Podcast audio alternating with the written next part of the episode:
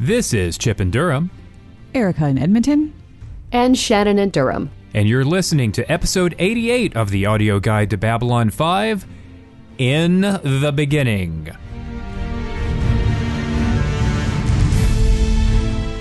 Why did it take us eighty-eight episodes to get to the beginning? Wah, wah. Well, we didn't have to wait this long. We had this conversation. Yes. Yes, we did. Oh, God, did we have this conversation nigh on four years ago. Good golly. Almost. We had this, we, we had this zero episode of the Audio Guide to Babylon five where we gave out, you know, our, our, our raisins d'etre. You know, we wanted to explain the show and, and and give people guidance on how to begin this thing. And then we went into spoiler space for the first time. Stephen had to press stop on his recording. And we talked about what the first episode we were going to cover on B five A G was going to be. And Why? It was a bloody battle. It was a tale of great strife. Okay, yeah, that's enough. And we settled on The Gathering. Yes. But there was another first episode of Babylon five of sorts, and it was this T V movie called In the Beginning. Um, we are pretty sure that some of you out there listening have questions. We are pretty, we are even more sure that our control group, who just suffered through the deconstruction of Falling Stars, has even more questions, and so we've brought him back. Hi, Stephen. Hi, very much. It's been a been a long couple weeks, so I'm I'm very happy to start from scratch, as if nothing else that occurred in the past in Babylon five actually happened, and we can start again within the beginning. And and that is exactly what we're doing. Uh, we're dispensing with spoiler space on this one. We're probably even going to dispense on with the what you need to know and in this episode stuff, because fair, it couldn't be any more straightforward. This is a prequel. This is the prologue to the story. This is, although it also um, it it also jumps in time a little bit, and we see an old Londo Mollari. Uh, so, I bet, Stephen, one of the questions you might have is, why does this even exist? Chip, why does this movie even exist? I am so glad you asked that question, Stephen. Well, I also want to state that I don't want to say, like, because because I would have asked last week episode, why does this episode even exist? But with an entirely different reason for wanting to know. But this is this is a legitimate question. Why did this movie get made? Okay. Here's here's the story. When we talked about this a little bit towards the end of the pre-Jumpgate uh, section of the deconstruction of Falling Stars. We're going back to nineteen ninety-eight, which is almost twenty years ago. And, oh God, I'm old. And, yeah, wow. And Babylon five was distributed to independent television stations all over the United States uh, in a loose confederation called the League of Non-Aligned, I mean, the Primetime Entertainment Network. Time Tracks and Kung Fu the Legend Continues and Babylon five, you know, in the end, all of those shows died except Babylon five. Babylon five was the only one hanging on while the network fell apart around it. T N T, a Warner, another Warner Brothers subsidiary, said, hey, we've got four seasons of this stuff, and we could strip it and we could run it on our uh, basic cable network all over the, all over creation. That we think that would be cool. More to the point, there were people, there were executives over at T N T who loved Babylon five, so they made the deal to syndicate the first four seasons, and they figured that they needed to provide a jump start to get people excited about seeing Babylon five, uh, to introduce it to the um, to their uh, to their audiences. And they thought that The Gathering, the original pilot movie, was kind of nah, or naff, or whatever. Yeah, it was. Yeah, you know, it wasn't. It wasn't Babylon five's best foot forward. It's a fair assessment. No, no one, yeah, no one wants to introduce a new audience to Star Trek: The Next Generation with Encounter at Farpoint either. Fair enough. Yep. Although, considering the gap between how Babylon five looked during The Gathering and how it looked uh, by the end of season four, it might have been a fairer co- uh, contrast between, like, uh, showing off Star Trek The Next Generation with The Trouble with Tribbles. Yeah, that's true. Bit of a gap there. Mm-hmm. So...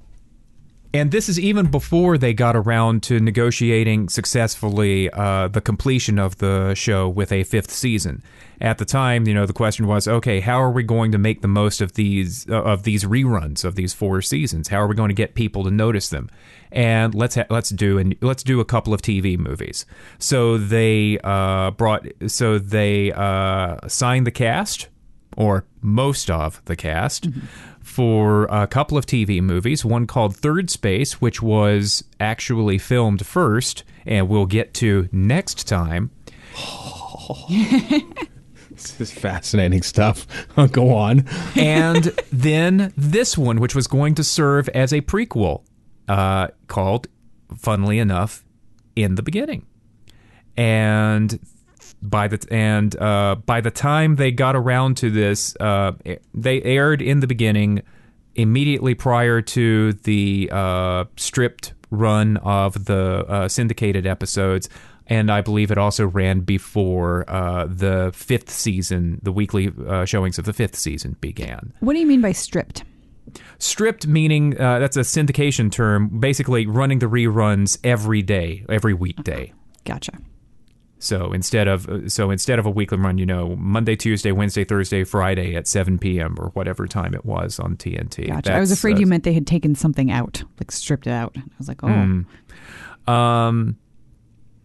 So yeah, that is what uh, that that's what that's sort of why In the Beginning exists, at least f- from a business standpoint. We'll talk about the narrative stuff, but. Stephen, I believe that we are finally really into the phase of this show where you actually really do need to know some of the behind-the-scenes stuff. No spoilers, but some of the some of the stuff that was going on behind the scenes to get this show made, to really sort of understand or appreciate what you're encountering. Yeah, I'm I'm curious as to the timeline, because I, I've I've I've done so much as look at the broadcast dates, and season four, like like the previous three seasons, for some reason ended like five episodes left, like in the summer, and then picked it up in the fall, and basically the premiere of the next season happened essentially the week after the finale, quote unquote, of yep. the previous season.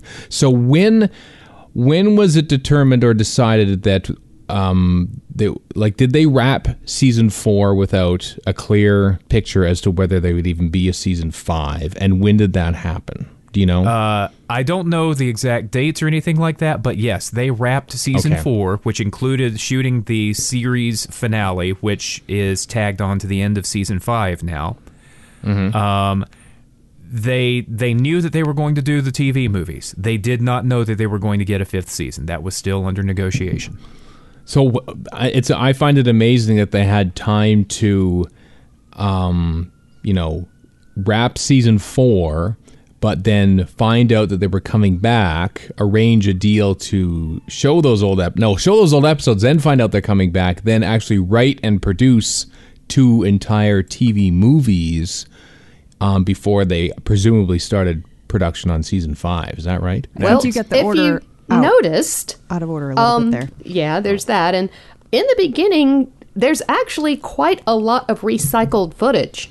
Mm-hmm. Mm-hmm. So that that sped up production significantly. Yep. Yeah, I and think you had the the last two items on your list there flopped flip flopped around, Stephen. Because oh, probably, yeah. probably. Because yeah. as Chip said earlier, they started on these specifically just to promote the four seasons of repeats, and didn't mm-hmm. know that they were getting a season five until somewhere in the middle of, you know, like they already knew they were making these at that point. Right. Yeah. And and to give you an idea of sort of the uh, how they how this all wound up fitting together, um, if you go back to the episode that you hated, last time, Stephen, mm-hmm. um, when they when the pundits are talking about uh, the history of John Sheridan, and they're doing all of these uh, still shots of young Bruce Boxleitner on a um, on a on a ranch or something like that. There are also a couple of shots of a supposedly younger uh, Lieutenant Commander John Sheridan, which were taken from this very T V movie. Whoa! Didn't notice that. This, this this movie was very much like a fever dream, and that some things looked somewhat familiar, and other things I had to have Erica explain to me the full plot of what it was referencing afterwards. Yeah, so again, this is this is really difficult to just talk about the narrative um, because it, it it exists it exists to promote the show, but. Um, and I'm really m- hogging the mic here, but there's a story that Shannon and I, I think, ought to share um, before we get before we really get into the meat of the episode of, of the movie. Actually, is that I was a Babylon five evangelist when uh, it was first airing, and I was in graduate school, uh, and I actually. Made some efforts to help the local cheap-ass independent T V station promote the show and things like that. I was I was a believer. I was committed. I was I was basically in the cult. Mm-hmm. Uh, and we were excited that uh, T N T had given the show a stay of execution. We were uh, excited about the T V movie. We watched... Uh, we, we saw uh, J M S on uh, Usenet and even America Online, I think, back at the time. Ooh. He was really talking up In the Beginning as a perfect jumping-on point to get p- new people interested in Babylon five. And swear to God, Shannon and I, we had a party. We had a B five viewing party. Nice. And many of the people who attended that party... They weren't just not they they weren't just not science fiction uh, B- Babylon five fans. Many of them weren't even science fiction fans. Oh, wow. uh, and if I recall correctly, Shannon, maybe I've just got the rose-colored glasses on. But if I recall correctly, these newbies wound up loving In the Beginning. Um. Yeah, Shannon, what's your take? It, I'm trying to remember, to be honest, because I think there was a reasonable amount of alcohol involved at some point. Um, that, that's okay. You can still love something while you're tipsy as can be. No, I think my impression was it went over better than I was expecting, because we had a... A, a bit of a variety of guests, if I remember correctly. We had people from Chip's grad school. We had people from our church. Um, you know, people who didn't know each other, and you know that sort of thing. But yeah, um, yeah, there were several people who really, really enjoyed it and wound up, I think, catching up and watching the series. Um, you know, some others at least thought, you know, this is kind of entertaining. So. Now T N T immediately followed that with the re uh, w- with the remastered and re-edited and re-soundtracked The Gathering. So you've got you've got two hours worth of In the Beginning, and then two hours worth of The Gathering, the original pilot, with the uh, with the, with the changes. Um, and that was when people that's that was when our guests started, you know, drifting away. Um, but uh, but yeah. It, I, I especially recall the the sequence before the Battle of the Line, where Londo is narrating the the, the hopeless valor of uh, Earth as uh, the Minbari are just inexorably marching on for the next two years. I remember a lot of the people, including the non-science fiction people, being kind of moved by that. Yeah. Um, mm-hmm. So it was, so it was a good experience, and I think it was successful as a introduction to the show Babylon five, which brings me to the question I have been dying to ask Stephen for weeks. And after this, I'm going to shut up and let the rest of you talk because I've been monopolizing things. But Stephen, mm-hmm. which would have been a better introduction to the show for you, The Gathering? Or, now that you've seen it, In the Beginning? Um, The Gathering. Really? Just because, I mean, you know, it's by, by T V standards, yes, production has moved on in four years. Um, so there's that aspect of things. But I found I really enjoyed this movie. It was really good and really well made. And there were parts of it that were, you know, it, it started out not really referring to itself too deeply. And so I was just kind of enjoying sort of the tale. But then once it sort of started working in its own mythology and its own f- sort of flashbacks to the future, if you will, um, from previous episodes, it's only then did I sort of like, I, it was hit and miss for what I would remember and what I wouldn't. And you know how I feel about, you know, Babylon five sort of coming back from the future and going, oh, look at what we know, oh, you know, out of context, uh, uh, hint about future episodes to come, okay, bye, you know, I, I find that it's just kind of laughing at me a little bit. So some of the episodes I actually remembered, uh, like the storylines that they were referencing, but some, including the one at the very end, I had no memory of whatsoever, and so I just ended up being kind of confused. So I think it would have kind of confused people. Um, I like I like proper starts to a to a trilogy and not necessarily prequels, um, which is why I would start the Star Wars trilogy with the, you know, episode four as mm-hmm. opposed to episode one. Yeah, the same thing. I think Erica and I were having a, mm-hmm. a agreement discussion on Slack with uh, the Chronicles of Narnia, that the publishers yes. decided, you know, no, we're going to renumber these according to when they happened in the story instead of when C S. Lewis wrote them. So there's references now in book one that you don't get because mm. you haven't read books three and four or whatever it is. So yeah, I, you know, painful as some of the bits in it are, yeah, I agree that The Gathering is the better beginning, the better starting point for watching the series.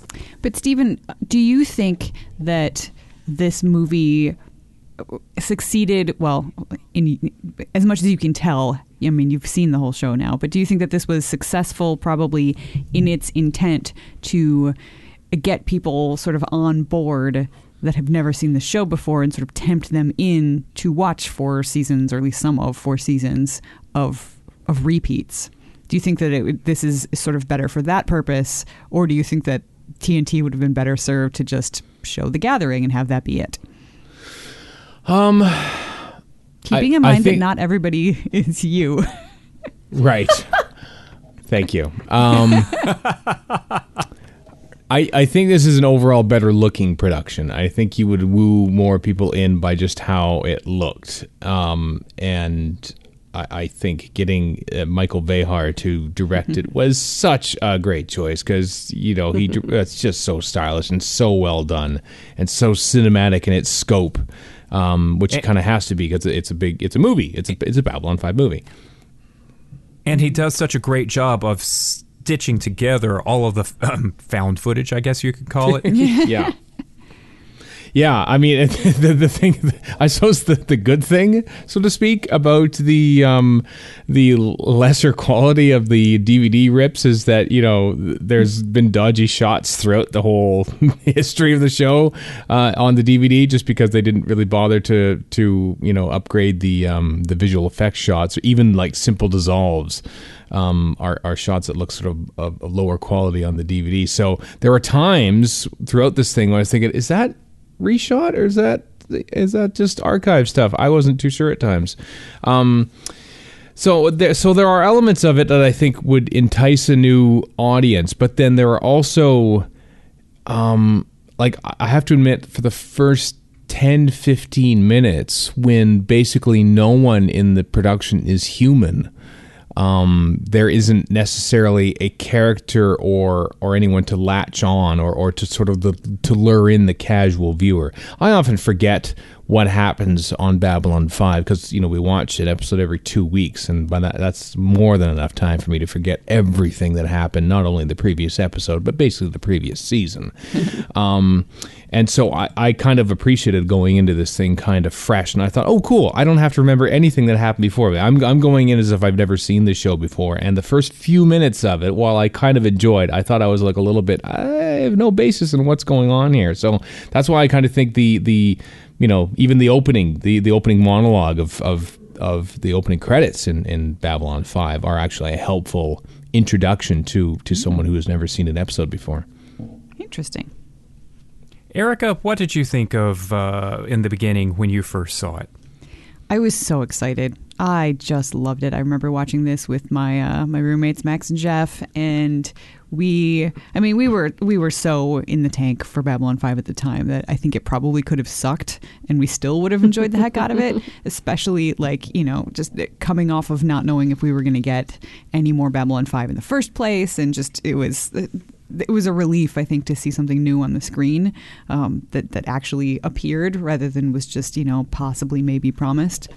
Uh, but then um, it also, I think, it did a, a good job at, at what it was meant to do, which was, you know, give you a bit of an overall, not so much of exactly what the series is for. I mean, they... they They uh, allude to the Shadow War, so like you know that that's a thing that's coming, and you know you, you learn who some of these characters are. But I think the thing that it does most effectively is sort of give you an idea of the flavor of Babylon five and the overall tenor of the show, and kind of you know just what what the mood is. It is a show about big ideas, and it's it really is a story of you know. heroes and villains and war and, you know, quote unquote, real true story, all of those things. So I think it, I, I don't know for sure it, if it would uh, have tempted me in having not seen anything else. I suspect it would have, but certainly coming at it after seeing four seasons of Babylon five and really, really loving them, it, it served as like delicious icing on top of the the already really good cake. It it was just kind of a nice little extra, which I loved. Shannon, your reaction to In the Beginning, uh, back then In the Beginning and today?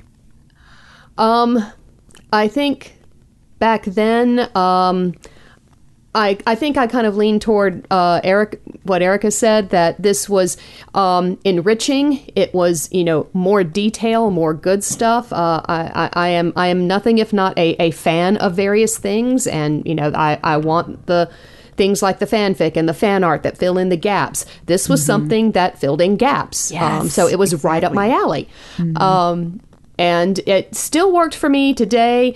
Uh, there's a few things that I slightly had to scratch my head over this time around, thinking, um, you know, but you know, th- there's some a little bit of retconning going on here. Yes. But you know, we'll we'll get to that uh, and talk about that shortly. Um, but yeah, I've. Even though some people were like very interested and some people wound up watching Babylon five uh, in our viewing party, that sort of thing. Um, You know, it, it is a reasonable beginning for somebody going in brand new. Um, I'm not sure it's the best beginning. Yeah, I I still kind of hold to what I... I kind of grudgingly agreed that The Gathering was the way to go, certainly for our rewatch, um, because we're going at this at Babylon five as completists. We want to see mm-hmm. the whole story. We want to see it build, and we don't want to read The Magician's Nephew before The Lion, the Witch, and the Wardrobe. Never do that. Here, here. Don't never don't do, do that. Do not. Agree with all of that. Mm-hmm. But the it, the difference between In the Beginning and The Gathering is that In the Beginning shows you what Babylon five is like as a T V show, in as far as the sweep of the four of the four seasons, soon to be five. Um, The Gathering is tell, is a really good illustration of what early season one Babylon five is like. True, mm-hmm. and I think that it uh, I think that it appeals to more viewers than The Gathering would, and it's a it's a question of whether you're, and I think we may have even said this back in back in episode zero, if if you're if you're not sure that you're going to do Babylon five, if you're not committed to giving it an extended try, In the Beginning's your best bet. Mm-hmm. If you're willing to sign up for at least a full season, you start with The Gathering, because there are a lot of mysteries in that first season that are completely obliterated when you watch In the Beginning, correct? Mm-hmm. Very true. Yeah. Like, we know why Sinclair has a hole in his mind. Like, you see it happen. Yeah. Yeah, and I guess that's, you know, part of like, you know, are you coming at this from uh, looking at the pretty, pretty visuals, or are you more in it for the story? Um, I guess, you know, depends on what you're more interested in. If you want story, you start at the actual beginning and watch as uh, mm-hmm. authors intended. If, you know, you want the pretty, pretty visuals, then you're going to lose your patience real fast uh, within with watching The Gathering first instead yeah. of In the Beginning. I'm going to push back on that a little bit because uh, it depends on how you're defining story, because I think In the Beginning is a better story than The Gathering. It yeah, is, but it, it doesn't mm-hmm. fit with the world building. It erases your ability building. to experience the story as intended. That's it's like you said, it blows several of the mysteries if you want to be surprised. Mm-hmm. If you want to be surprised by what you are supposed to be surprised by, then you start with The Gathering. Yeah, if so you take I, each one, each each one by themselves, I think, I think yes, you're right. In the Beginning is a better self-contained story than The Gathering is a self-contained story. But if you if you're somebody who wants to experience the rollout of the story um, as a whole, then then yeah, you kind of have to go with The Gathering because you're you're just torpedoing it with uh, with In the Beginning a little bit. Yeah, Like, like Stephen of, said, there's a reason we start with episode four hmm. instead of episode one. Some of J M S's justification for In the Beginning uh, was that he figured that the mystery of the Battle of the Line, the mystery of the hole in Sinclair's head, and he, he didn't say this, but let's be let's be real here. Um, this is a story with Sheridan in, as opposed to a story with Sinclair in. Um, if you mm-hmm. want a bigger audience, you... You go with Boxleitner. Um, mm-hmm. But J M S's rationale was that those stories get discarded within the within the first season or so anyway, and a lot of them are going to be out there in public knowledge anyway, although uh, that may have been overestimating the size of his audience on independent T V. I don't know.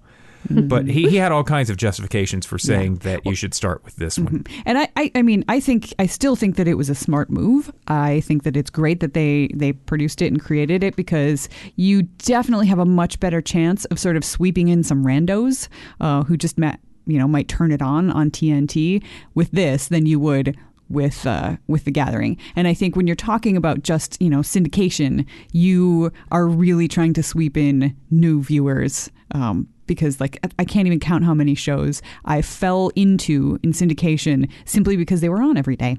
And like, it just, oh, I just happened to catch this. Maybe I'm not paying that much attention at first. And suddenly, oh, I'm just, now I am suddenly a fan of, you know, whatever.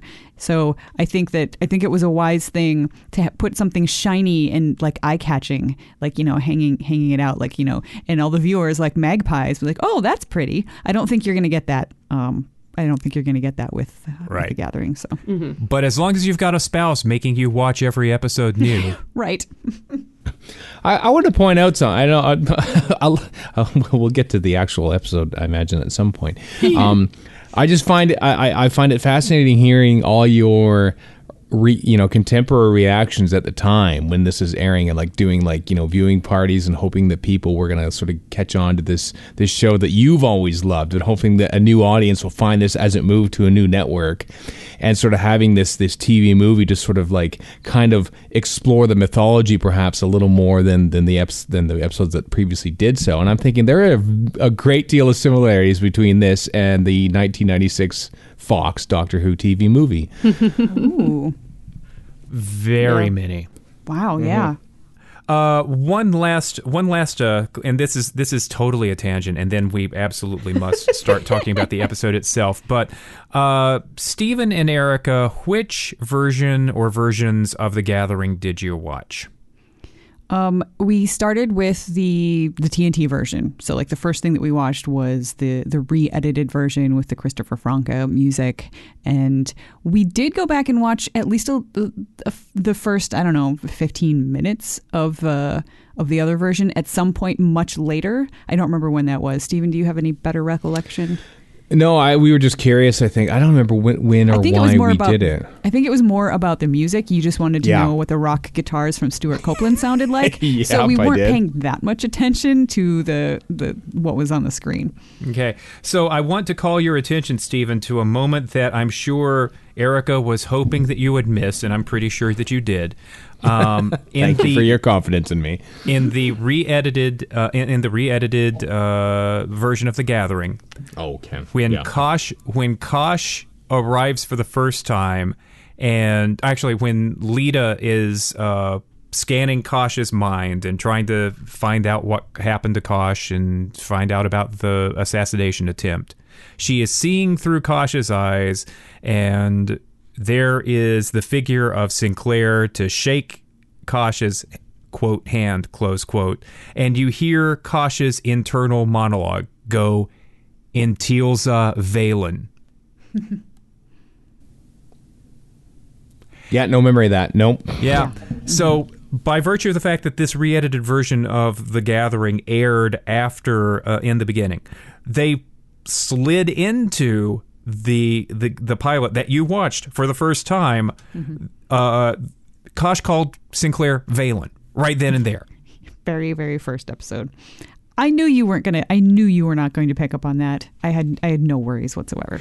No. I didn't even know what Valen was as a word. Exactly. You know? Exactly. Yeah. That and that is anything. the point. That is the point. But oh, the drama from uh, some fans over that edit. Yeah. I mean, what, it's fans? Just, dramatic? It's just like the no complications thing from Doctor Who all over again. Mm. Okay. So there was actually a story here. There was. It was a good one. Yeah. Well, let's let's let's talk about it. Uh, framing device first. The fact that we are dealing with uh, old Londo and uh, and uh, cute kids and a handmaiden or whatever you call her, uh, nurse. Um, and the framing story here is Londo just before uh, our flash forward from uh, War Without End, uh, just before uh, Delenn and Sheridan get brought before him, and just before G'Kar strangles him.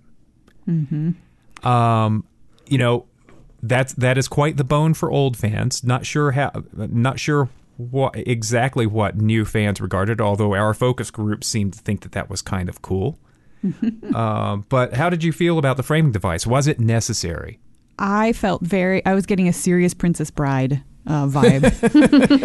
because because you have, you know, somebody who is, is uh, an older gentleman with a little bit of an accent telling a story, and, you know, a cute little kid interrupting every now and then, asking if there's going to be kissing or, you know, whatever. Uh, so... I, I liked it, and I think, I mean, maybe that's me not giving enough credit to brand new viewers, but I, I thought it was smart to sort of take the viewer and lead them by the hand through all of this. Um, and you know what? Even as an old viewer, I enjoyed it. I liked having, I liked having Londo there to sort of put the pieces together, and you know, because this is, like Shannon said earlier, this was. was kind of, you know, fanficky filling in the gaps sort of a mm-hmm. feel to it. And that means that they're covering an awful lot of ground. There's a huge amount of time to be covered and a lot of different disparate elements because they decided to try to squeeze in so many different members of the cast. We'll get to my feelings on that. Um, mm-hmm. But because uh, because there are so many things being tied together, I thought it was like you needed a narrator. You had to have somebody telling this story because otherwise it would have just felt very disjointed. So for me, it worked. Yeah, I think it worked for me as well as um, as, as someone who had seen Babylon five up to that point, um, because uh, J M S manages to get in uh, the occasional character reference uh, about Londo's own journey. Uh, you know, Londo points out, you know, that, you know, the, the little boy has a much better answer to what do you want than he did. Yes. Uh, callbacks like that, um, of things like that really helped... Um, support the story as it was going along. Uh, and the, the only thing that kind of irked me was um, just how strong the nanny's accent was compared to Londo's and the kids. It's like, you know, I know that you don't have, the that the Centauri don't have like this one specific accent uh, in among the different actors, but uh, I found hers really distracting at this point. Lots of planets have a France. well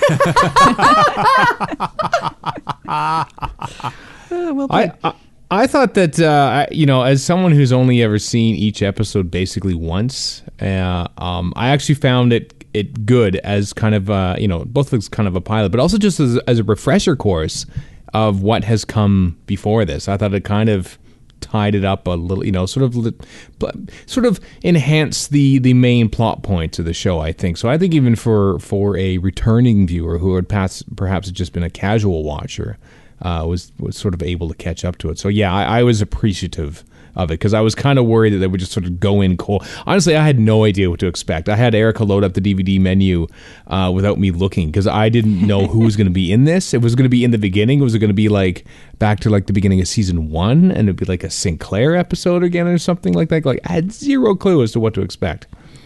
So we go from we go from Londo to Earth. We were told all along during uh, the old during the old series during the old series. God, it was only a few years before. We were told all along that Earth had hubris. Earth got too big for its britches. There was the reference to the Dilgar War, and after that, the humans just uh, got expanded throughout creation, and we. We're told that the that the Earth Minbari War began with uh, botched first contact, uh, f- failing to recognize that gun ports open does not mean potentially you're going to die. It means mm-hmm. we respect you. Um, uh, so the first little bit of fanfic r- insert that happens here is that Londo, with a whole lot more hair, uh, was. In, was on Earth and was a low-level diplomat back in the day.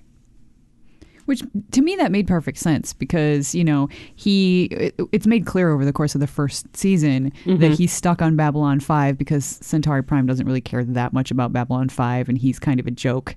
And, you know, he, he says in the voiceover at, in, at the beginning that uh, that Earth is in a rather, like, uninteresting part of the galaxy and they never really paid too much attention to it until, you know, they had some curiosities and eccentricities and, and stuff like that. So, yeah, Londo seems like the kind of guy that you would send to a place that is in an uninteresting part of the galaxy. Mm-hmm. And we, see, we even uh, got that reference in uh, first season with him and Garibaldi talking about how the Centauri at first tried to pretend that the humans were some long-lost offshoot of, of them, and, and Londo seems to know all the details of that situation, so it made sense. That's true. Yeah. yeah. Uh, good to see our General Lefcourt back. Um, back, you know, uh, supposedly looking a lot, supposedly looking a lot younger himself. He's got a much redder head of hair now. Where, than where he is did. he from? Because I asked Erica, I recognize him, and I can't tell if I recognize him from something else or an earlier episode. Uh, of Babylon season five. Four, he was part of uh, the Earth Civil War um, stuff. Yeah, oh, good. They, they brought him in to try and counter Sheridan because he knew Sheridan best. Yeah, ah. He was the one that at the at the end um, came in and saved uh, saved Sheridan and all of them when the defense when they were about to ram the last um, of yeah. the missiles. Yeah. Mm-hmm. Uh, also, for the most part, I felt like uh, minor character casting was pretty good this time around because that uh, smarmy politician in the room with Londo and mm-hmm. Lefcourt, I thought that guy was pretty good too. Yeah, he looked like uh, a game show host slash used car salesman, but not in but not in a cartoony sort of a way, but just in a way that like, yep, that's the kind of guy that I would expect to be in that particular political office. Yeah. Now there are a lot of uh, political butt of joke type characters in this episode in this movie. Uh, Londo is one of them, and Lanan, the leader of the Rangers, mm-hmm. played by Theodore freaking Bikel, yep. is the other one. I totally recognize his name in the credits. Mm-hmm. I remember him as uh, Ivanova's um, rabbi from mm-hmm. whatever episode. Mm-hmm. It's funny. I, I, I don't don't ask me to explain why I remember what I do when it comes to Babylon five, but I remembered him. Yet I, I don't remember entire plot lines that happened in the show. Yeah, so the Minbari the Minbari subplot, and of course these plots are going to intersect in a big way. Um, one of the things I really like is.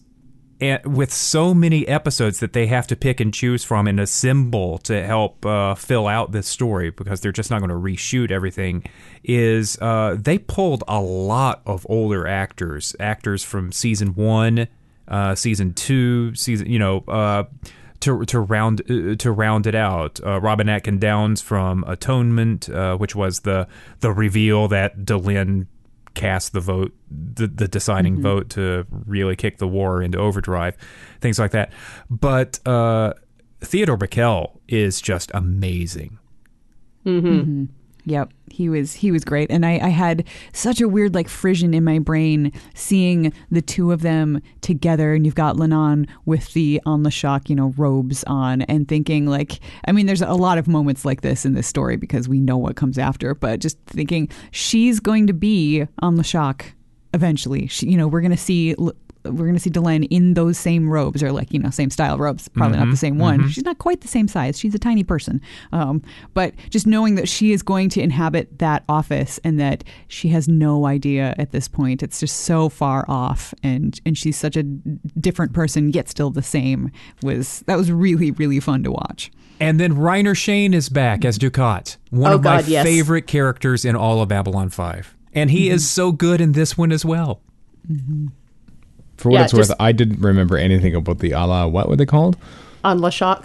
No, that's no just the name of that. the, That's the name of the leader of the Rangers. So Ranger oh, really? One. Yes. Okay. Yeah, they could have said Ranger One, but that would sound less Minbari. Exactly. I suppose so. Yeah. But but yeah, ha- having Dukhat back and and and having him, just seeing more of what he is able to do as a leader and a politician uh, with this Grey Council that. You know, yeah, sure. Valen, you know, gave three voices, e- three equal voices. And, you know, well, that just causes a lot of problems. Mm-hmm. So, um, so yeah, I, I was absolutely loving seeing his character come back. And especially to have him and Lanon playing against each other at times. Like some of the, the facial reactions to mm-hmm. what was going on around them were just so perfectly timed and so well done. Dukhat like asking Kaplan if, you know, mm-hmm. if the warrior caste is afraid, and uh, Lanon's just loving it. He's got that smirk going yeah, on. Yeah, in my notes I have, like, in all caps, so much shade in the uh, in the council chambers, which I didn't even mean to be, like, that was not supposed to be a pun because there's almost no light in there. But but seriously, just like, and, and of course, Mike Vehar doing a great job of, of lining up the shots so that you can see each face when it's important. And and yeah, between between Lanon and Dukhat going back and forth, and then Kaplan, that was that was amazing. And I, I'm with you, Chip. I think that Dukhat is one of my like favorite Babylon five characters as well. He's just he plays everything so perfectly. And and I'm about to make an observation that the Erica of like six or seven years ago would probably be like, "Who are you? Who have you become?" Um, in in my years now of podcasting with lovely people like Shannon and my uh, and my Verity crew, um, I was never any kind of a shipper uh, in the past, but. Like, I didn't pay attention to that sort of thing. I wasn't looking for subtle cues um, for that, that kind of thing. But I think I know where you're going. Yeah. Seeing this, like, I love Delenn and Sheridan as a couple. I think that uh, that Mira Furlan and, and Bruce Boxleitner have great chemistry on on screen. But I think feel like their chemistry on screen is is like the candle next to the star when you look at the, the thank you uh, when you look at the chemistry of Delenn and Dukhat here. I am super one hundred percent convinced that Delenn was head over heels in love with Dukhat, uh, which, you know, maybe not the, the the greatest kind of relationship. I'm not saying that it was ever consummated or that Dukhat um, would have, you know, taken it to that level, but I do feel like they had those feelings for each other, and that's a big part of why she was just so out of her mind and saying kill them, kill them all, because that was that was not maybe the reaction of somebody who just lost their mentor. That was the reaction of somebody who lost the most important person in their life. Well, you know, um, headcanon accepted, yeah, because um, there's a hell of a parallel then there with Lan- with Lanier and Delenn. So... Mm-hmm. Oh my God, you're right. I hadn't even yep. thought about that. Look what you did. Look what you did, Erica. Oh, no. I'm on board with this. Mm-hmm. I'm not saying anything. I didn't mm-hmm. say anything then, and I'm not saying anything now. So good. Reference oh. acknowledged. Okay, uh, so we got we got Minbari stuff. We've got human stuff. They're going to have to intersect at some point. Uh, we get some uh, borrowed footage from Atonement and from the um, a late delivery from, from Avalon. Yeah, and in the yeah, that's right. Uh, mm-hmm. We didn't get a special guest appearance by Michael York credit at the uh, in, in, in the end credits, but there, I guess, there should have been one. Mm-hmm. That was an interesting uh, drop in. I wonder how expensive it was. There were a couple of uncredited cameos from what I t- could see. Yes, we will get to her. We will get to her. Because I have questions. uh, so we were told how the first contact went, and then we are shown it. Um, and, um, you know, it's it's it's it's pretty grim. It's, yep. uh, yeah. Uh, what did you I all have- think of that? I, I before we, we actually talk about that, I want to talk about what came before the first contact situation, that we get this sort of retconned scene where Sheridan is asked to come and be first officer on the mm-hmm. ship that's going to go out and be in uh, Minbari space or toward Minbari space. And he turns it down because he's he doesn't feel comfortable about A, leaving, you know, because he's loyal, even, you know, young Sheridan, just as loyal as old Sheridan. Um, he doesn't want to leave his old ship and his, his boss, but he also doesn't feel comfortable with the guy who's in charge of that ship because he's kind of a kind of a loose cannon. So I'm I'm wondering if this is on purpose, but there is definitely a subtle implication that if Sheridan had taken that post as he was asked to, the war would never have happened because potentially he would have actually stood up and made sure that this didn't go down. So the entirety of the series of Babylon five could have been wiped out of existence with one tiny little change there in, in uh, Sheridan's Sheridan's mind. Hmm. Yeah, we're certainly meant to think that. Uh, I don't know for sure that it would have happened. Uh, we're talking about, you know, Sheridan moving from one first officer position to another and under, you know, this guy that I think Sheridan would have argued more. I, I have a feeling Sheridan would have still lost the argument, but, you I know, think, but I, I think, think we're supposed probably, to think it. We're, I we're supposed to consider right, it. But yeah, it, Captain Jankowski's first officer didn't really stand up to him very well. No, and he said, oh, my God, I wonder if they're going to try to, you know, capture our ships for the same reason. Like, he's basically egging him on by the end. I, I like that. I, at, it wasn't until that moment when they sort of like the, with the um, you know the Minbari ships showing that their their guns were not loaded, so to speak.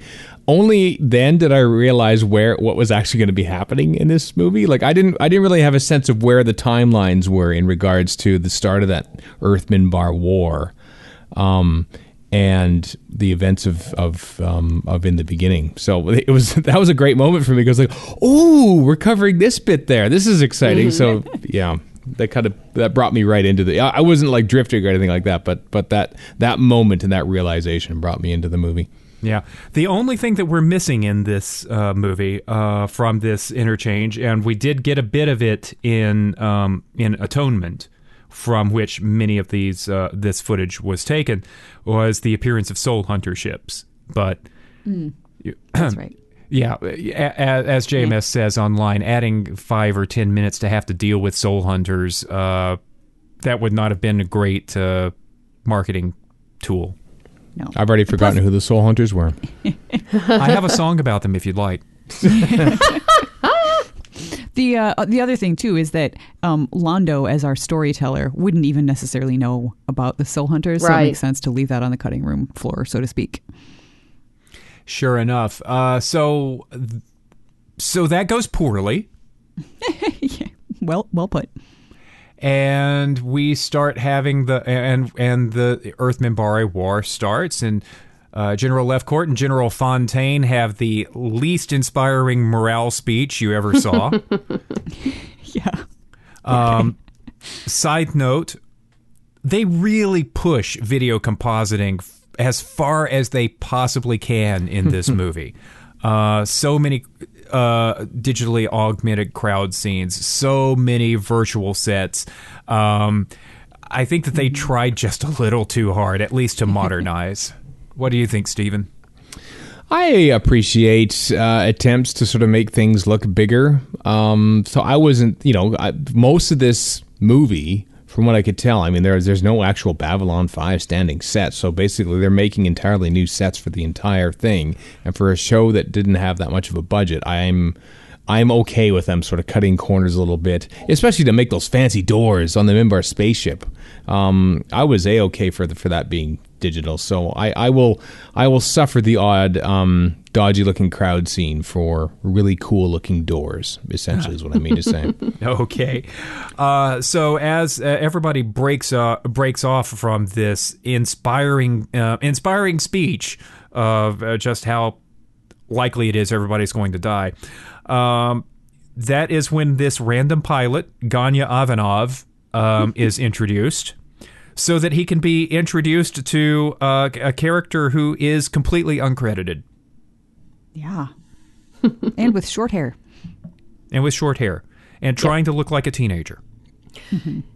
Welcome to the first of the shoehorns. Yeah. I, I honestly, I thought that was a great scene. I thought, uh, I mean, not a great scene overall, but her performance, especially at the end, you know, watching him walk away, I was just like, this is a first-rate performance from Claudia Christian. Damn it. Like, that was my thought. Yeah. But it didn't it didn't feel like it added anything to the the story. It it doesn't really. Uh, we get the, it, and it feels like it's, we knew from the first season that her brother died in the Earth Minbari War, and that she f- followed him into the military against her father's wish. And this scene just sort of only exists to give Claudia Christian something to do in the story and to retell that story. Mm-hmm. Stephen, I, do you have a question? Yeah, I do. I have many questions. Um, one, I thought that Claudia Christian had left the show, and perhaps there it was not the most Um, pleasant of departures, so her inclusion in this was surprising to me. The fact that she didn't interact with anyone also and wasn't credited, like I was almost like, is there a contractual obligation going on here? Is this like uh, Suzanne Summers appearing via phone for a few of those episodes of Three's Company after she was written out like of the that. show? Yeah, it's it, it's not quite that, because again, these movies were produced even before fifth season was given a green light, and they were trying to make sure that everybody came back for it, and Claudia declined to come back for that fifth season. So these were lined up first, and uh, it's not a it's not a germane spoiler for me to tell you that the other movie, Third Space, um, which was produced before this one, um, and we'll be tackling next time, um, Claudia Christian has a much bigger role in it, and it is and is fully credited. Oh, interesting. So I, my sense is mm-hmm. that she was not, you know, we're we're in the lead up to her decision not to return for the fifth season, and she's really not happen, happy with the amount of screen time um, that uh, she's that she's given in this story. And so I, I don't I don't even want to be credited. Um, wow. There was also something that I read about um, about. She may have even demanded to be sort of inserted a little bit, that uh, the the thing was, you've got all of these other actors pretending to be fifteen years younger. Why can't I? Okay. Interesting. Well, don't tell me, whatever you do, don't tell me if she has shorter hair in Third Space, because I want that to be a surprise for myself. I will protect you from that knowledge, Stephen. Okay. I have another question, uh, and forgive me if this was actually covered in the show in the past, but um, um, that the character is Susan Ivanova, but their name is Ivanov in this scene. So where did the missing A go? That's Russian linguistics. Mm-hmm. He's a guy, ah. so he's Ivanov. She's a girl. She's Ivanova. Oh, is that a... F- okay. Yep. Yeah, it's I didn't a thing. know them. Mm-hmm. Yeah. Oh. The oh, was, uh, other... And the, again, uh, clashing accents. I'm sorry, they're brother and sister. why Why does he have that thick Russian my, accent and she doesn't? She was in school, and so my thought was she's yes. she's been in school in um in a place that speaks speaks English, and that she just zapped up the the accent very quickly. She telepathically zapped it up. Ooh. Head cannon accepted. There we go. There we go. There we go. There we go. Uh, Claudia Christian um, actually wore only one earring for family purposes in memory of someone, and that was added to uh, Susan Ivanova's character, just never really explained until this movie happened. So I never noticed. Yep. Nor did I. It's true. It's true. Wow. Um, Vorlons. Yeah, right. Those enigmatic bastards. Stephen was it was he was not happy when they appeared. Yeah, he he collapsed a little bit on the couch, shoulders slumping. It was oh there was poor a sigh. Stephen. So they're yep. gonna, oh, they're gonna say something I don't understand. And then there's two of them. That's what surprised me. There was two of them, and one of them gave his name, and the other one didn't. Because the other one's the bastard that we see in season four, the one who's so mean to Lita. He. Oh, it, It he is. Oh. Yeah, they use the, the same two Vorlons that we've seen forever and ever are the same two. Mm-hmm. Yeah. So that was Kosh and Other Kosh, which uh, all, mm-hmm. other media called Olkesh, and uh, J M S refers to him as Olkesh in the Lurker's Guide. Um, so um, I I think that it might have been a little harder to sneak a couple of Vorlons onto not one, but two Grey Council ships, I'm just saying. But it was nice, and it, it, I like the enig- enigmatic Vorlon stuff, okay? So me sue me, Stephen. So sue me. Mm-hmm. Yeah, I know. Like, they they said, uh, the, the truth points to itself, that line, and Stephen was just shaking his head, and I was just like, I don't care, I like it. uh, so, in, in Atonement back in season three, we knew that Delenn was not thrilled about her impulsive decision to escal- to, to to basically start the war. Um, in this movie, we find out that not only did she have an attack of conscience, but the Vorlons told her, well, you screwed this up. We need the humans. Fix this. Duh. So that's a bit of a that's a bit of fanfic retcon stuff going on there as well, to just try to make all of this stuff fit in, mm-hmm. which brings us to another bringing a character to in to f- just fit in everything. Um, we've got to get everybody to meet the new Doctor, so all, all these new audiences who are going to be tuning into Babylon five for the first time. So let's check in on Stephen Franklin, who we were told was uh, had uh, refused to turn over his medical information about the Minbari during the war. Um, I believe it was Shai Elite. No, no, uh, whatever her name is, the um, the poet back in the first season, mm-hmm. who really appreciated him doing that. Or, or maybe it was a conversation between him and Delenn. Uh, anyway, mm-hmm. we were told that in first season, so we get that performed for us again, and it turns into an opportunity for Sheridan and Franklin to meet well before season two of Babylon five. Too much? I I don't think it was too much to at least introduce Stephen's character. Um, it you know it, it didn't take more than a few lines of of him and the general shouting at each other to establish that Stephen Franklin is a dreamer, Stephen Franklin is an idealist, and Stephen Franklin is going to stick to his morals as he sees fit. And boy, um, he's got a temper. And, and mm-hmm. as far as showing us that character in a snapshot for any newer viewers who are just now getting into the show, that worked perfectly. Um, what did not work perfectly for me was the idea that Sheridan and Franklin and G'Kar are, you know, on this happy little adventure together, trying to um, trying to meet with uh, Lanan and stop the war. Because, of course, there's nothing in season two to show us clearly that um, Sheridan and Franklin and G'Kar had known each other before. Yeah. And, and that's, you know, that is the yeah. other shoehorn for me. It's like, I get what you're trying to do, J M S. And apparently on the Lurker's Guide, J M S claims that he had always thought that Franklin and Sheridan had met before. Um, but for whatever reason, he didn't throw any dialogue or anything in to show it clearly as he mm-hmm. started season two. There's, there's nothing to contradict it, but no, right. but there's, but there's nothing a difference to support between it. Having met before and being through a harrowing, life-threatening, almost died together right. experience. Yeah, yeah. I, I, I like, mean, if yeah. I get dragged onto the enemy ship and you know, mm-hmm. and get told I'm about to be executed, you know, just for this, you know, last-second reprieve because I'm, you know, giving the countersign, I'm going to remember that. Mm-hmm. Yeah, yeah. It's kind of like trying to shoehorn Boba Fett into all the prequels and the and the special edition Star Wars movies. You know, it's like, oh, he was everywhere all the time. How about oh, it's, that? It, it's worse than Boba Fett. It's Jabba. It's Jabba in the special yeah. edition episode yeah. four.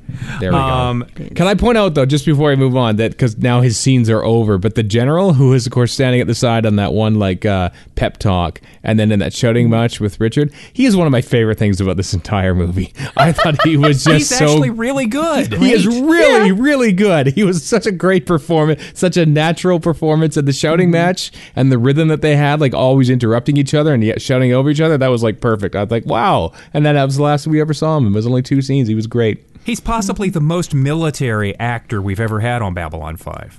Yeah, mm-hmm. yeah, not yeah. like showy like that, uh, like that guy in the um, in the in the penultimate episode of season four either. You know, the mm-hmm. one that Erica mm-hmm. really hated. Um, yeah, this guy was a genuine guy. Yeah.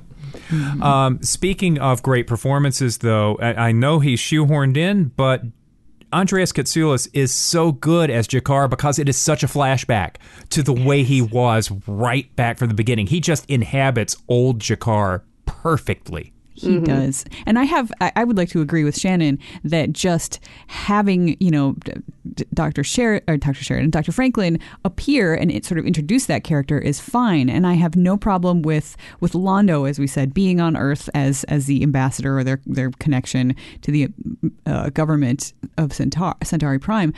And I also have no problem with G'Kar appearing, like, to try to sell them weapons, because we knew that that uh, that they had mm-hmm. sold weapons to to the humans. And sure, why not have it be G'Kar? I mean, maybe that's a little bit of a stretch for, you know, a member of the Kari to be. Maybe uh, he's not a member yet.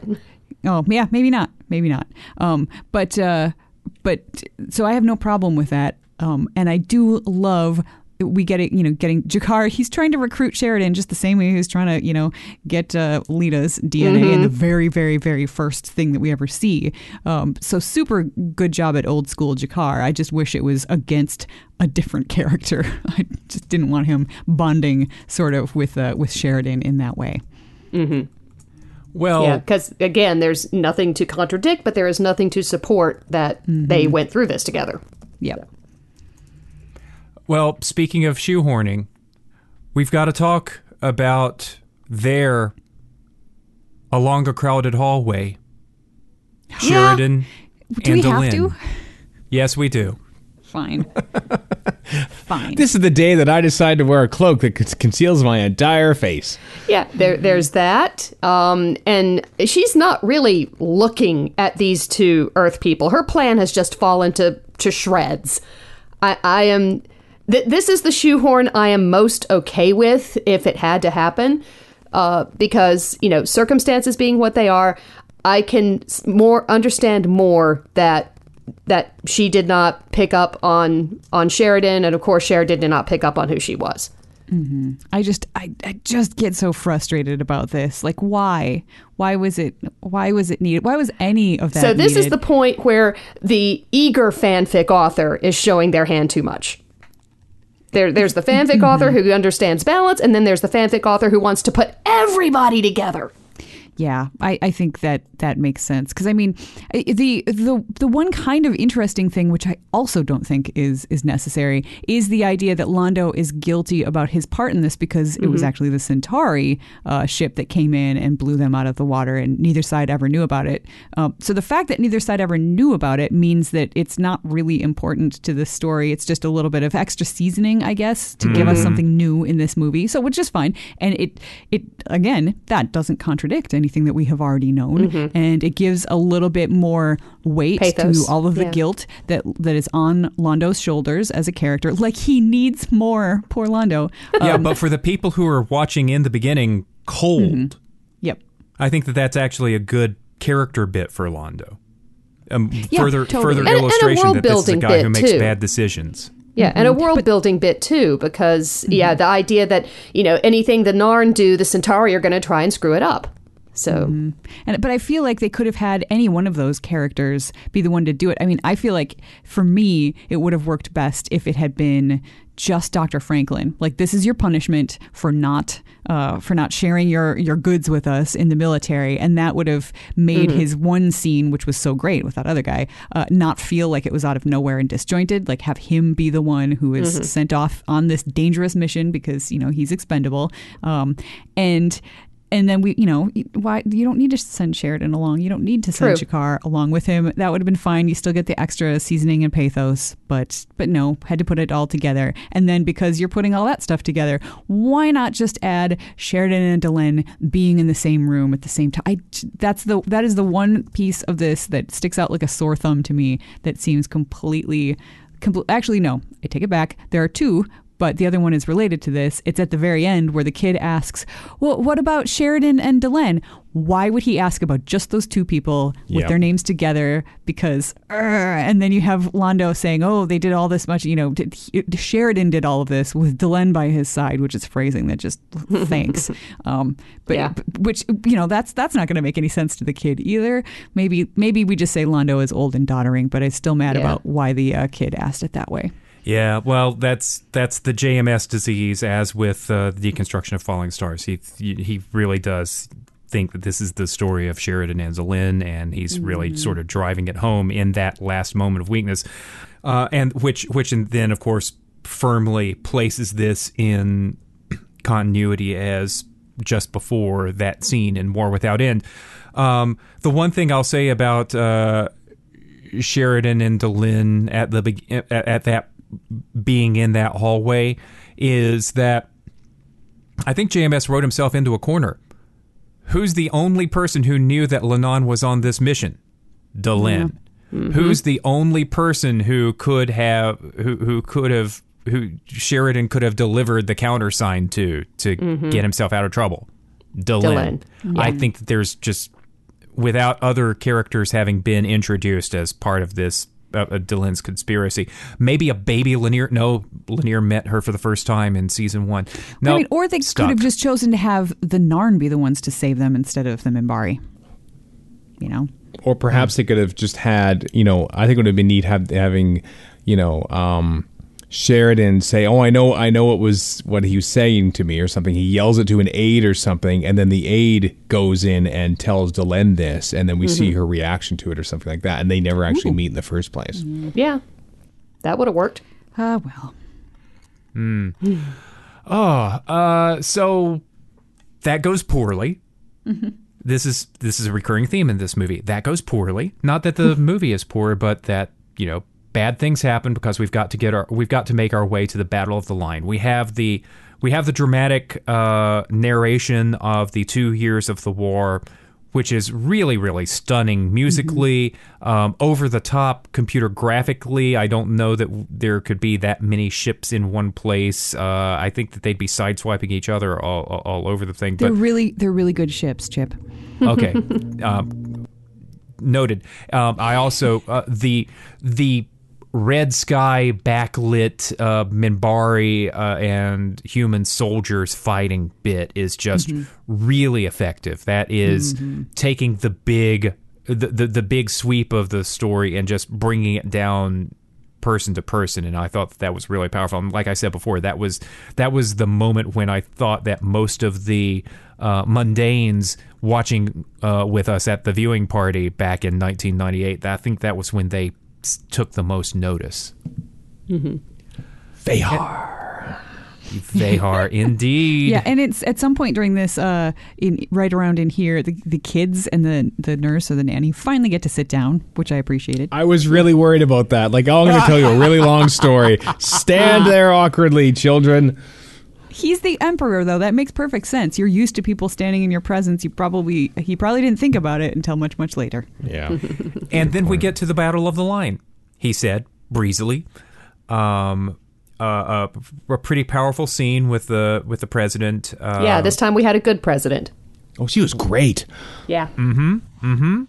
Uh, yeah, I mean that was that was that like I was like now that is an Earth president speech. I would like I actually teared up kind of a lot at that point, and it was yeah I was I was just, oh my God, she's so good. and then Wild Jeffrey Sinclair appears. Right.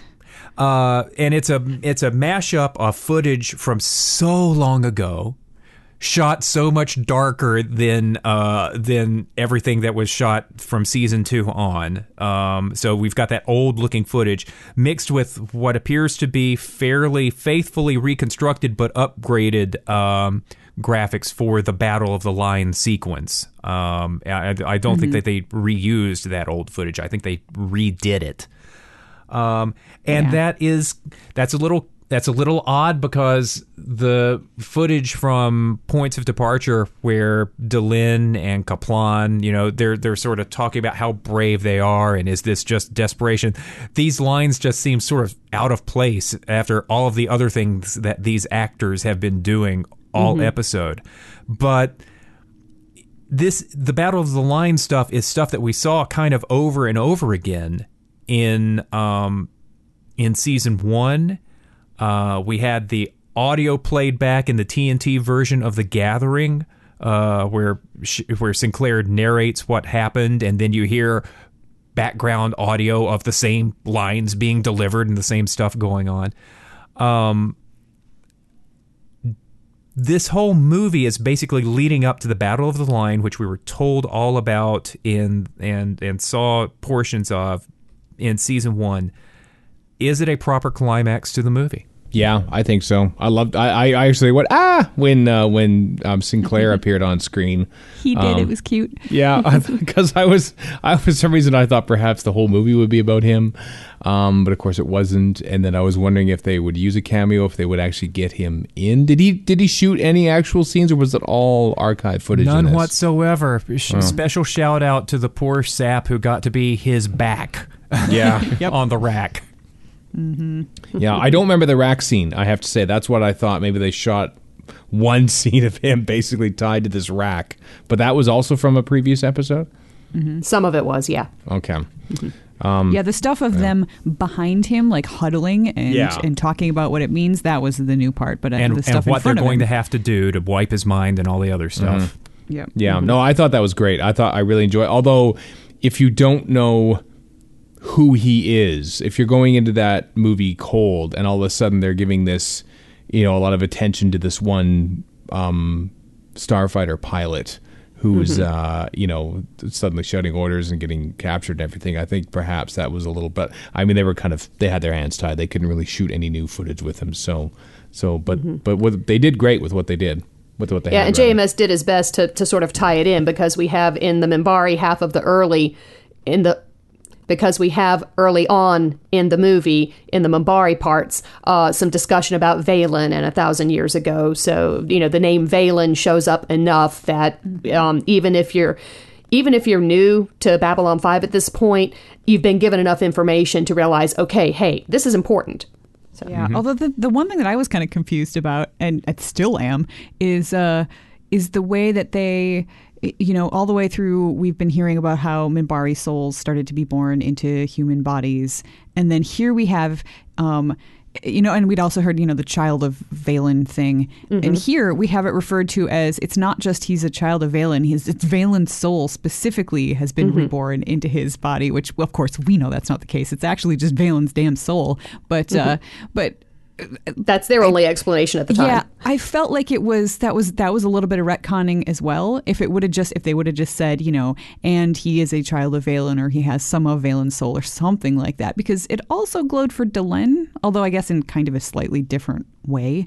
But yeah, yeah, it was, I, yeah it, I think that it was did, on the nose. It was on the nose. Yeah, I, I think it did glow in a certain in, in, in a different way, but um, um, yeah. Yeah, you're you're right. Maybe they didn't have to go that far. Mm-hmm.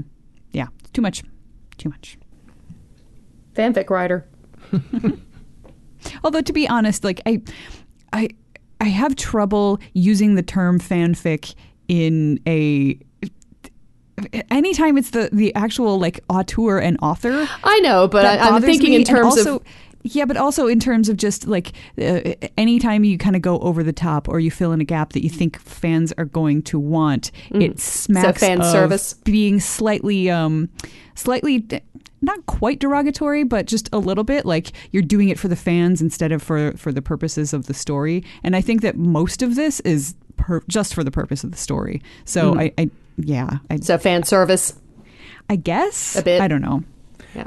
Well, it basically I, shows mm-hmm. that, that humans are not uh, adept at, at doing time travel because, you know, no, there's no indication that they would actually be able to stand by and watch history take its course without doing a little thing here or there just to serve their own purposes. And that's what prequels show. There's always mm-hmm. a moment where, oh, well, yeah. they're just right there. Let's just have them meet or something. It'll be fun. And then yeah. the butterfly effect and everything is ruined.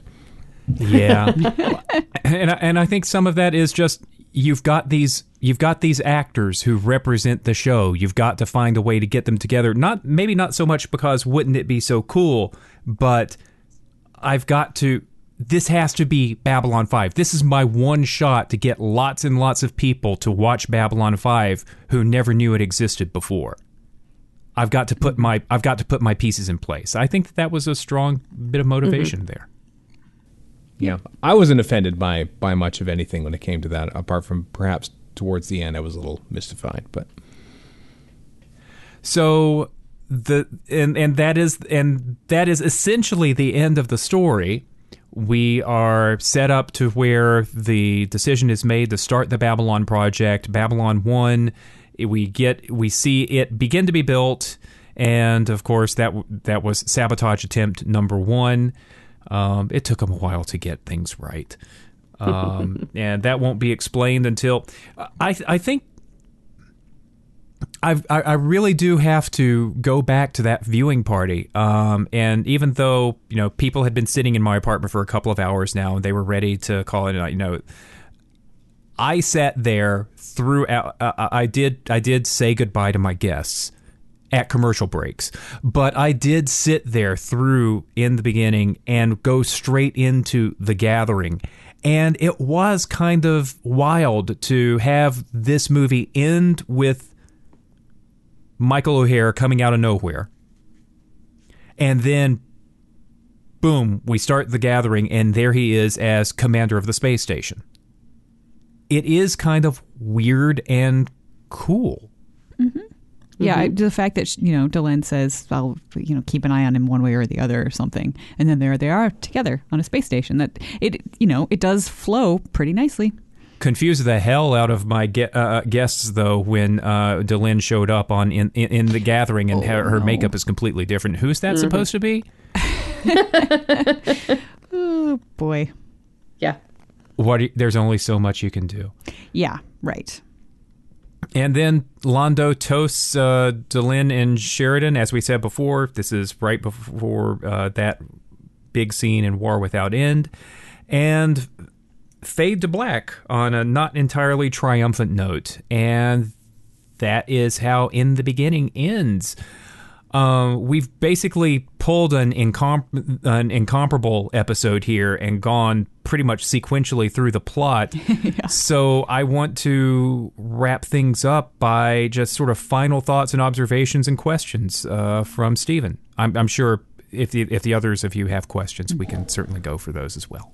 Um, there were, as I, I think I probably said, there were things that I really remembered for some reason, um, like little things. Like I immediately recognized Michael York and remembered his episode and this whole storyline by his, you know, one second insert into this thing.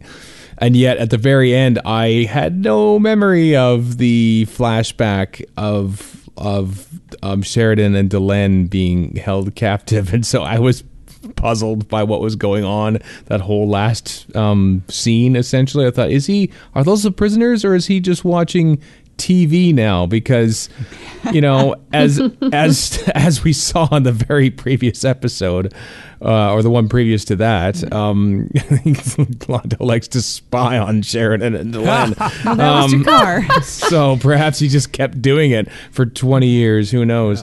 Um, But uh, I, I I I liked it. Uh, uh, I really loved Fayhar's direction so much. There were some shots in there, like, you know, Londo's introduction where he's, you know, uh, obscured by shadow, and then sort of comes out and we see it's old uh, Londo. And then even we, um, I, I like that it's mirrored in um, G'Kar's introduction, where there's times where he leans back in the shadows, mm-hmm. and there's literally like barely any light at all going on in the screen until he quickly mm-hmm. lurches forward and we can see him again. Uh, it was really well directed. It needed that sort of cinematic approach, I think, to sort of bring in people and to, to sort of show this as not just a T V series, but just sort of a wider universe. I think it sort of had to exist outside of its T V boundaries, I think, for, for this to, to work. And I, I think for the most part, it, it kind of did. So I don't know if there's any questions in there. Did I have any other questions? I'm not sure if I did or not. Dilgar. Did we ever heard about the Dilgar before? That's one thing that kind of threw me.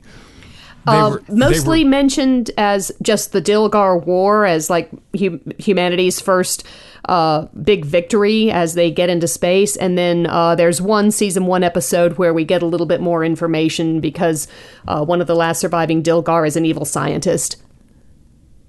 Deathwalker. Okay. Ah, put that put that up there with the stuff that I completely forgot about. But um, Deathwalker.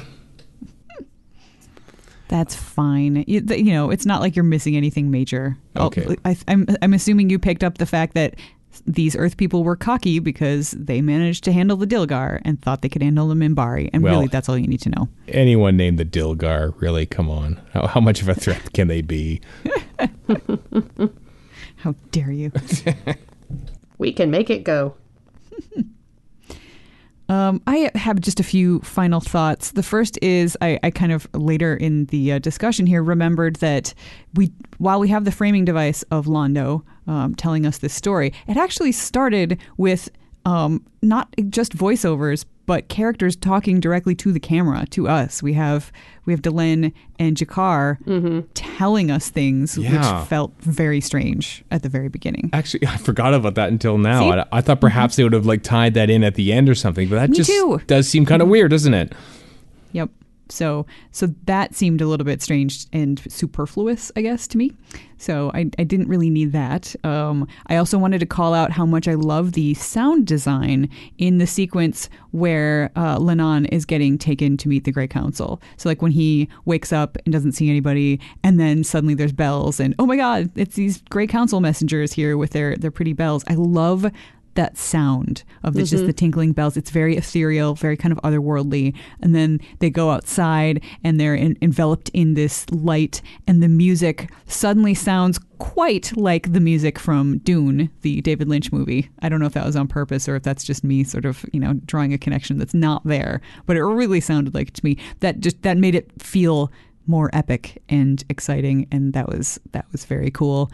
Uh, and last is a thing that just kind of made me laugh, which is, um, speaking of the Incomparable Network, uh, Joe Rosenstiel from the Incomparable Network, one of his favorite things in the world, and I'm putting that in air quotes, is uh, when you have the computer displays projected on the faces of people. The way computers really totally do everywhere, right? That's a thing. That's totally a thing, not a thing.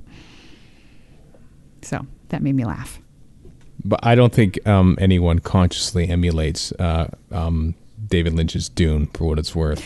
Boo to you. How dare you, sir. Uh, Shannon, your final um, thoughts about In the Beginning. Uh, I think that it is a um, potentially a... Again, if you are not worried about having much of season one pre-explained to you, if you are mm. not that kind of viewer or reader, then this... you know, works perfectly well as a groundwork for getting into the show. Um, something that struck me this time was um, that the fact that J M S plays fair or um, do- doesn't forget to include nuance. Uh, we've made a lot about, we've uh, talked a lot about the arrogance of the humans as they, you know, think, oh, we've, you know, beaten this one race and we're just going to, you know, charge out and, you know, what about these Minbari? And they just completely ignore Londo. Um, and that brings about their problems because the captain they send out to investigate is the personification of this attitude. Um, but on the other hand, the Minbari are not blameless either. Uh, they are, you know, the ones assuming that, you know, they, of course, are morally superior and uh, militarily superior, that sort of thing. And yet they get blindsided by these humans because the warrior caste continues to do what it always does without even thinking about changed circumstances. So it's like, you know, there, there's no shining good guy. There's no evil bad guy in this conflict. Um, J M S is careful to show just how messy and mistake-ridden, you know, how, how these things can turn something that uh, could have been just Uh, a misunderstanding into a conflict that killed millions. It's a good episode. It's a good movie. Mm-hmm. And Totes. It was the second Babylon five T V movie that was made as part of this block deal with T N T. The first one that was made is the next one that we will watch, and that's happening two weeks from now as we record this with Third Space, which is the...